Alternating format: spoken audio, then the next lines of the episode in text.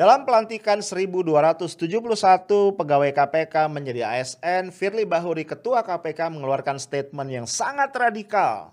Pertama, dia mengajak melakukan perang badar terhadap korupsi dan yang kedua mengatakan bahwa para koruptor adalah para pengkhianat Pancasila.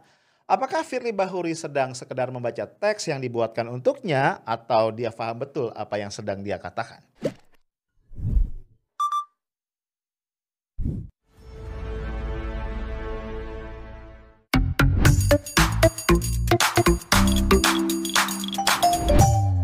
Demi Tuhan yang Maha Esa.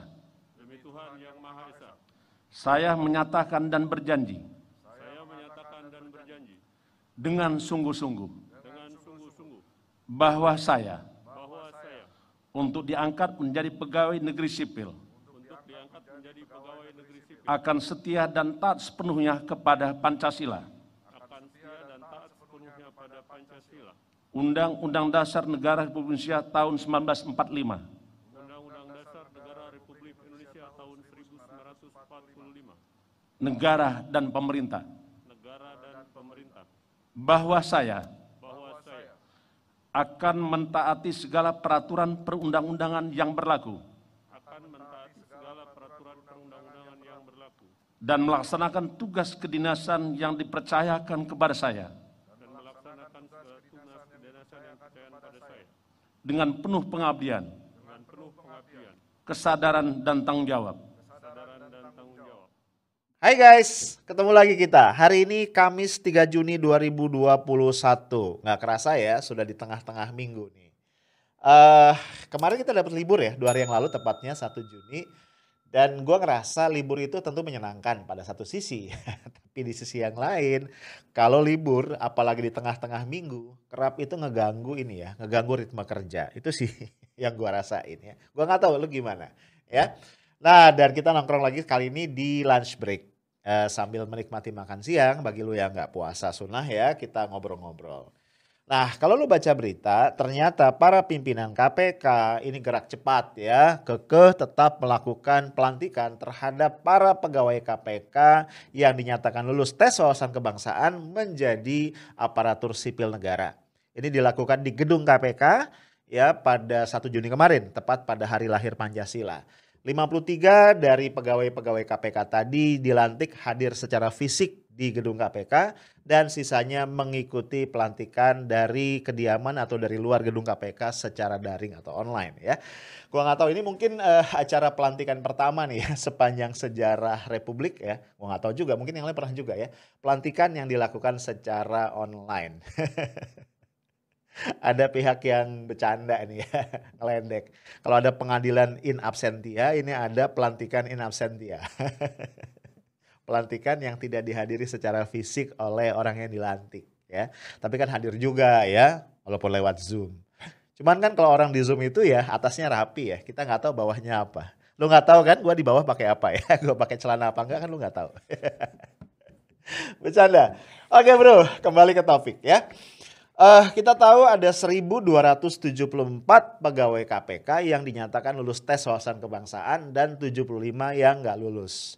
Dari 1274 itu ya, yang dilantik dua hari yang lalu itu ada 1271. Kenapa? Karena ada yang meninggal dunia dan juga ada yang mengundurkan diri.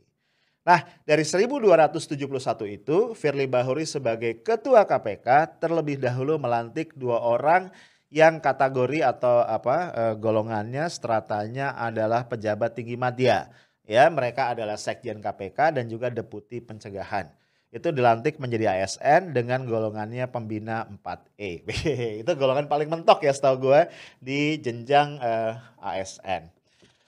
Nah bro, eh, kenapa gue tertarik untuk angkat ini lagi? Karena lu tahu juga ya kalau lu ikutin berita-berita, sebelumnya ada 77 guru besar ya dari berbagai perguruan tinggi se-Indonesia yang tergabung dalam apa ya kelompok lah guru besar anti korupsi.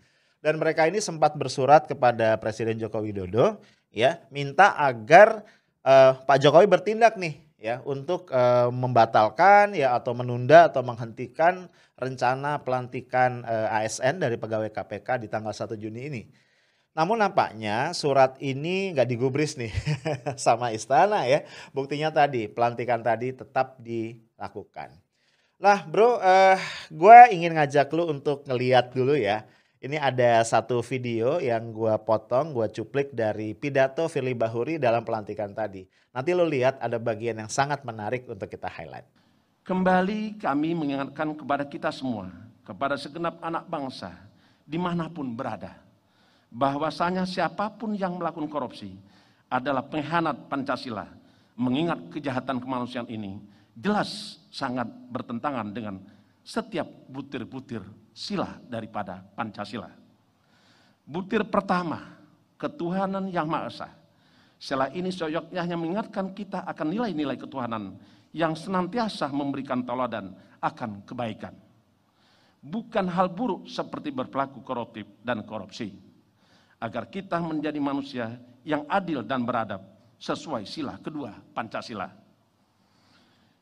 Dengan menjadi manusia yang adil dan beradab, insya Allah sila ketiga Persatuan Indonesia akan menjadi kekuatan segenap bangsa Indonesia dalam perang badar melawan korupsi.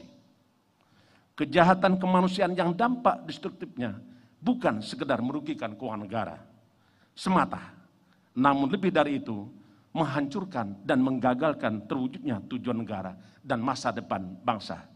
Itulah semangat KPK untuk memberantas korupsi. Bro, di video tadi ya, itu ada dua hal yang pengen gue angkat ya. Firly Bahuri menggunakan satu analogi yang menurut gue uh, menarik banget ya.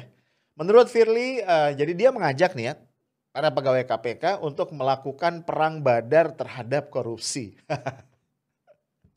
ya, buat lu yang muslim ya, apalagi lu yang suka uh, mendalami sejarah Islam ya, sejarah uh, Nabi Muhammad Shallallahu alaihi wasallam dan para sahabatnya, generasi muslim pertama, pasti ngerti banget ya tentang kisah perang Badar. Ya, perang Badar ini memang satu perang yang sangat-sangat epic ya, Bro. Ya, lu bayangin aja karena kalau lu baca ceritanya, sejarahnya, perang ini adalah satu perang yang awalnya ini perang yang nggak diniatkan gitu. Uh, The Prophet Muhammad waktu itu menugaskan beberapa sahabatnya ya pasukan kecil aja ya beberapa belas orang atau beberapa puluh orang begitu ya dengan senjata ala kadarnya untuk mencegat kafilah dagang nih ya ya saudagar-saudagar Quraisy lah yang sedang uh, melakukan perjalanan bisnis ya sekedar test the water sebenarnya. Namun ternyata bro uh, apa movement ya manuver ya dari pasukan ini kemudian sampai ke telinga para uh, pedagang Quraisy tadi sehingga kemudian mereka mengirimkan apa utusan lah ke kota Mekah untuk minta dikirimkan bantuan. Dan ternyata datanglah nih bantuan dalam uh, jumlah yang besar sekali. Sehingga pasukan kecil dari kaum muslimin dari Rasulullah dan para sahabat ini mau nggak mau berhadapan dengan satu pasukan yang sangat-sangat besar yang kalau kita pakai kalkulasi yang apa logis, kalkulasi matematis ya, ini pasti kalah. Hancur lah gitu ya. Tapi ternyata dengan izin Allah dan juga dengan semangat bertempur, semangat berjuang yang luar biasa, pasukan kecil ini akhirnya menang dengan sangat gemilang. Kira-kira storynya secara pendek seperti itu. Ya, jadi pasukan senjata ala kadarnya, jumlahnya sedikit, awalnya tidak berniat berperang, justru apa ya terjebak ya dalam pertempuran dan bisa memenangkannya. Nah, eh, gue nggak tahu ya, apakah Fili Bahuri ketika menggunakan analogi perang Badar terhadap korupsi itu ngerti story dari perang Badar? Gue nggak tahu. Taruh tanya aja sama Pak Firly ya. Tapi kalau eh, anggaplah beliau ngerti, menurut gue ini secara filosofis tuh dalam banget ya. Jadi kayaknya Firly ingin memberikan gambaran eh, orang-orang uh, yang tadi ya menegakkan hukum ya, uh, memberantas korupsi, berhadapan dengan para koruptor, ini diasumsikan atau diibaratkan seperti para mujahid-mujahid pejuang-pejuang perang Badar. gitu ya. Kira-kira begitu. Yang memang jumlahnya sedikit ya. Sementara berhadapan nih dengan rimba raya korupsi di negara kita yang luar biasa ya. Rapat banget. Softnya itu barisannya itu wih, luar biasa, rapi. Ada anggota dewan, ada eksekutif, ada eh, pejabat-pejabat uh, di daerah, ada taipan, ada macam-macam ya, yang semua itu kayaknya apa namanya berkolaborasi dengan sangat luar biasa. Nah ini yang dihadapi nih, yang harus dihadapi oleh para pegawai KPK, para penyelidik dan penyidik KPK yang tadi diibaratkan sebagai mujahid atau pejuang-pejuang perang badar. Nah sejujurnya buat gua ya ini ini menjadi menarik kenapa? Lu tahu kan ya, eh, beberapa tahun terakhir ya rejim ini kayaknya anti banget sama hal-hal yang berkaitan dengan term-term Islam ya uh, jihad uh, apalah gitu ya. Jadi kemudian ketika tadi ya Firly Bahuri yang nyata-nyata adalah petinggi negara begitu ya menggunakan term yang akrab betul dengan sejarah Islam yang nuansanya tadi adalah jihad yaitu perang Badar. Menurut gue menarik ya. Walaupun tadi pertanyaannya uh, sebenarnya dia ngerti nggak sih esensi dari perang Badar? Nah guys di sisi yang lain gue ngerasa ya penggunaan analogi perang badar ini kerasa getir. Getir tuh apa ya? Susah. Lu carilah maknanya getir ngerti kan ya? Terasa getir, terasa ironi gitu ya. Kenapa? Karena pada saat yang sama ketika kalimat itu diucapkan ada 75 pegawai KPK termasuk sejumlah penyelidik, penyidik, kasatgas senior yang kemudian dieksklusikan dari rekan-rekannya dari pasukan perang terhadap korupsi nih. Ya. Dengan berbagai stigma ya stigma radikal, stigma Taliban, dan berbagai stigma lain yang terkait dengan itu. Ya. Walaupun kemudian kan jelas ya, belakangan stigma-stigma tadi terbantahkan dengan sendirinya ya. Karena dari 75 orang itu yang muslim pun banyak yang NU gitu ya. Gimana pula ceritanya NU radikal apalagi Taliban. Ada yang beragama Kristen, ada yang beragama Katolik, ada yang beragama Hindu, ada yang beragama Buddha gitu ya. Berbagai kalangan dicampur aduk di sini. Terus dianggap radikal, agak-agak nggak masuk akal ya. Apalagi kemudian fakta yang udah berkali-kali dibahas baik di kanal ini maupun di kanal yang lain, para uh, penyidik uh, penyelidik penyidik senior itu sebagian besar sedang menangani atau sudah pernah menangani berbagai kasus korupsi besar. Atau ada juga yang menangani kasus-kasus pelanggaran etika secara internal yang itu di masa lalu melibatkan Firly Bahuri ketika itu deputi penindakan yang sekarang justru menjadi ketua KPK. Ini yang gue bilang tadi terasa getir. Jadi Firly menyerukan perang badar terhadap korupsi pada saat yang sama sejumlah prajurit terbaik justru sedang disingkirkan. Nah guys, yang menarik lagi adalah Firly di pidatonya tadi lo lihat ya atau lo dengar tepatnya juga mengatakan bahwa yang namanya uh, koruptor ya itu adalah para pengkhianat Pancasila. Be. Ini statement yang serius. Again, gue nggak nggak paham ya. Apakah Pak Firly sekedar membaca teks yang dibuatkan orang lain untuknya, atau Pak Firly benar-benar memahami dan menghayati statementnya? Ya, Kenapa gue bilang begitu? Karena statement Pak Firly bahwa para koruptor adalah pengkhianat-pengkhianat Pancasila itu konsekuensinya panjang bro. ya, artinya bro, begitu banyak pengkhianat Pancasila di negara ini yang selama ini tidak tersentuh, ya. Anggota dewan yang apa namanya uh, melakukan kong kali kong gitu ya dengan pengusaha ya kemudian dengan pejabat daerah memperkenalkan pejabat daerah kepada penyidik KPK sehingga terjadi perselingkuhan di situ ya anggota dewannya bukan anggota biasa lagi tapi unsur pimpinan KPK eh sorry unsur pimpinan DPR ya. Yang sampai hari ini gua nggak tahu ada kelanjutannya atau enggak. Ya ini kan ya walaupun belum terbukti belum dipanggil tapi isu-isunya kan begitu. Dan kalau terbukti artinya dia pengkhianat Pancasila. Dengan statement itu artinya apa? Juliari Batubara adalah pengkhianat Pancasila. Ya mantan menteri KKP di Prabowo adalah pengkhianat Pancasila. Ya dua anggota dewan ya dari satu partai PDIP yang dibicarakan uh, ada kemungkinan terkait dengan korupsi bansos Kemensos berpotensi menjadi pengkhianat Pancasila. ya, patut diduga lah setidaknya. Ya, jadi banyak betul ya para pengkhianat Pancasila. Ini ini uh, konsekuensi logis dari statementnya Firly Bahuri. Nah, ini bisa lebih panjang lagi bro ya kalau dilanjutin. Apakah kemudian Firly Bahuri juga hendak mengatakan bahwa partai politik yang kader-kadernya banyak terbukti, terduga, tersangka, terlibat di dalam korupsi adalah partai politik yang mengkhianati Pancasila. Ini perlu dikonfirmasi oleh Firly Bahuri. Nah, kita lanjutin lagi. Kalau partai politik itu adalah partai politik yang mengkhianati Pancasila, maka pertanyaannya, apakah partai politik itu masih berhak hidup di bumi Indonesia, di bumi pertiwi negara kesatuan Republik Indonesia. Gua nggak tahu ya, mungkin Firly waktu baca pidato itu nggak nggak mikir sejauh itu. Lah, bro, Nah, ini kalau kita cerita tadi ya tentang uh, pelantikan 1271 dari pegawai KPK. Nah, ada sisi lain yang menarik ya. Tanggapan dari uh, penyidik senior KPK Novel Baswedan yang masuk ke dalam 75 orang yang dinyatakan tidak lulus TWK ya. Novel Baswedan menduga ini ada satu agenda uh, tersembunyi dari Firly Bahuri sebagai pimpinan KPK. Kok ia begitu apa? Begitu buru-buru memaksakan harus dilantik tuh ya, harus dilantik pada tanggal 1 Juni kemarin. Karena menurut Novel tidak ada satu pun norma hukum yang mengharuskan ini buru-buru dilantik.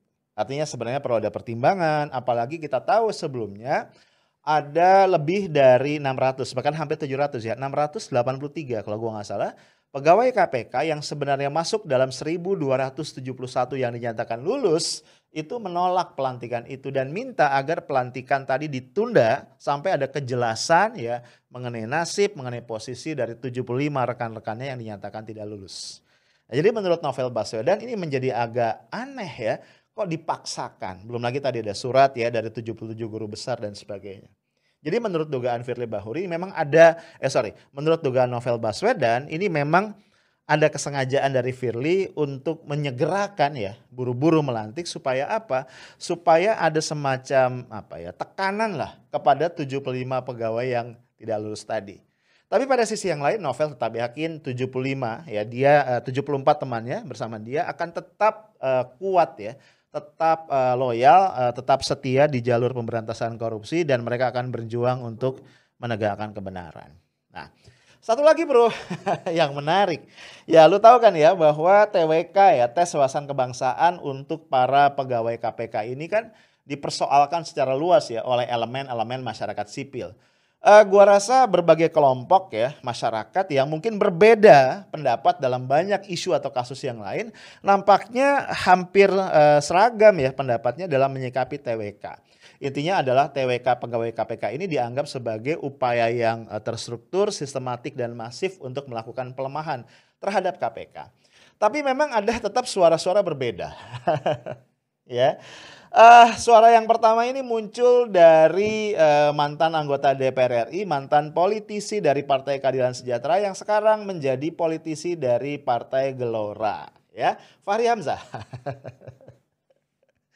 Ah, uh, emang kayaknya dari dulu ya, Fahri Hamzah tuh nyinyir banget sama KPK ya. Menurutnya, menurut beliau KPK ini uh, kotor, KPK ini gimana gimana gimana dan dia mengatakan bahwa uh, kalau nggak mau diatur ya jangan jadi pegawai KPK, jadi pengusaha aja katanya gitu ya. Nah, Fahri ini termasuk orang yang sangat apa sangat setuju, sangat mendukung para pegawai KPK menjadi ASN dan bahkan dia mengucapkan selamat hadirnya sebuah KPK yang baru. Gua nggak ngerti maksudnya KPK yang baru itu kayak apa. Ah, tapi yang lebih seru adalah ini ada cuitan ya ada statement dari generasi muda Nahdlatul Ulama. Ya. yang bahwa ada kelompok yang apa mendukung TWK menurut gua nggak ada masalah. Ini negara demokrasi ya. Orang boleh pro cons atas isu apa pun bebas-bebas aja ya. Even menyatakannya di ruang publik juga terbuka-terbuka aja nggak ada hambatan mestinya. Tapi yang menarik dari statementnya generasi muda NU adalah reasonnya. Ya. jadi mereka mengait-ngaitkannya begini ya.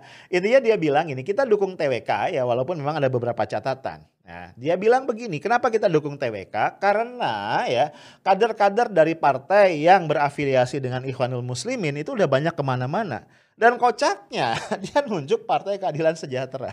Ini gue bilang geli banget ya. Maksud gue uh, apa ya? Ini kesalahan logika yang yang sangat-sangat parah. Apalagi kemudian ya generasi muda NU mengatakan ya di mana pun KPK, uh, di mana pun PKS berdiri kita akan membela sebelahnya, membela lawannya. kan kan kacau ya maksud gue gini loh kalau satu hari nih PKS melawan kebatilan kemungkaran kayak korupsi masa iya generasi muda NU mau berseberangan mendukung koruptor? Gimana coba logiknya gitu ya? Dan statement kayak gini menurut gue statement yang memelihara bara api perpecahan ya. Statement-statement yang mempertajam keterbelahan masyarakat mengasosiasikan uh, kelompok ya, organisasi yang berseberangan dengan kita dengan asosiasi-asosiasi yang sifatnya stigma dan kemudian membuat uh, apa? dia menjadi tanda kutip musuh gitu. Ini menurut gue yang bahaya. Ya. untuk kemudian ada kalangan internal ya dari NU sendiri. Kalau gue nggak salah Gus Nadir ya itu menegur ya. Intinya dia bilang e, ini nggak masuk akal gitu ya, nggak masuk akal dan absurd ya, basi bahkan.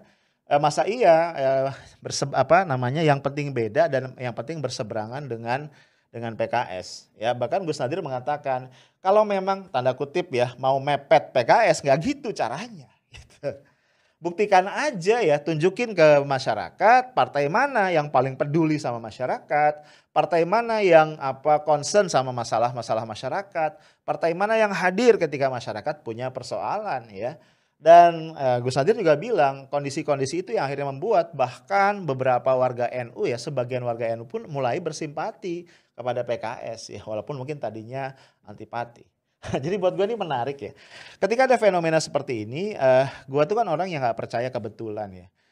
Walaupun gue juga gak selalu menggunakan teori konspirasi ya. Gue merasa nih suara-suara miring seperti ini tadi ya yang menuju ke arah perpecahan, keterbelahan, stigmatisasi ini gak terjadi begitu aja ya. Gue tuh selalu curiga nih ada konduktor ya, ada dirigen, ada sutradara yang kemudian mengatur di belakang layar gitu. Sehingga suara-suara kayak gini muncul. Dan ujungnya again menurut gua adalah pelemahan dari KPK. Ya kita udah tunjukin kan isu-isu radikalisme segala macam memang digunakan untuk menghantam KPK. Labelisasi yang enggak-enggak tadi. Nah bro maksud gua yuk kita lawan ya eh, kecenderungan-kecenderungan untuk melakukan stigmatisasi yang nggak beralasan seperti ini karena satu ya akan terus memperdalam, mempertajam, mempertahankan keterbelahan dari bangsa dan itu tentu saja tidak produktif dan yang kedua tadi ya, dia akan terus memperlemah KPK yang justru harusnya kita selamatkan. Ya, itu jadi dari gua Steta Smart and Professional. Assalamualaikum warahmatullahi wabarakatuh.